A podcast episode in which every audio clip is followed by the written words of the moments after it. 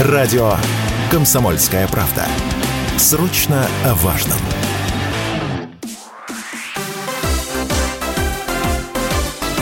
Новости спорта. Россиянка Виктория Кошевая завоевала первое место на чемпионате мира в танцах на пилоне. Он проходит в Испании. За звание лучшей боролись сразу 40 конкурсанток из разных стран мира. В своей дисциплине Виктория взяла золото.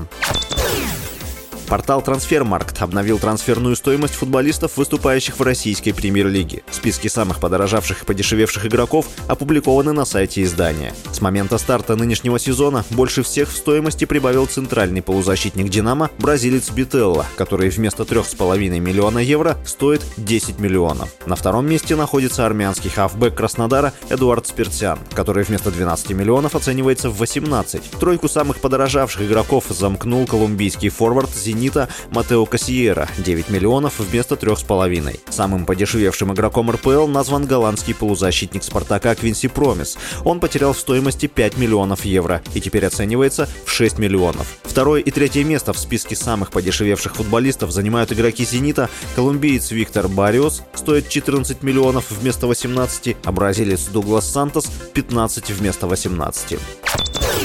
Нападающий сборной Португалии и саудовского Аннасра Криштиану Роналду присоединился к группе инвесторов, которая вложит 40 миллионов долларов в разработку футбольного симулятора UFL белорусской студии Strikers. Об этом сообщается на сайте игры. Роналду заявил, что очень рад стать частью этого проекта, пишет Business Wire. В UFL можно будет играть на PlayStation и Xbox. Релиз ожидался в 2022 году, но был перенесен. Осенью стартовал этап закрытого тестирования. С вами был Василий Воронин. Больше спортивных новостей новостей читайте на сайте sportkp.ru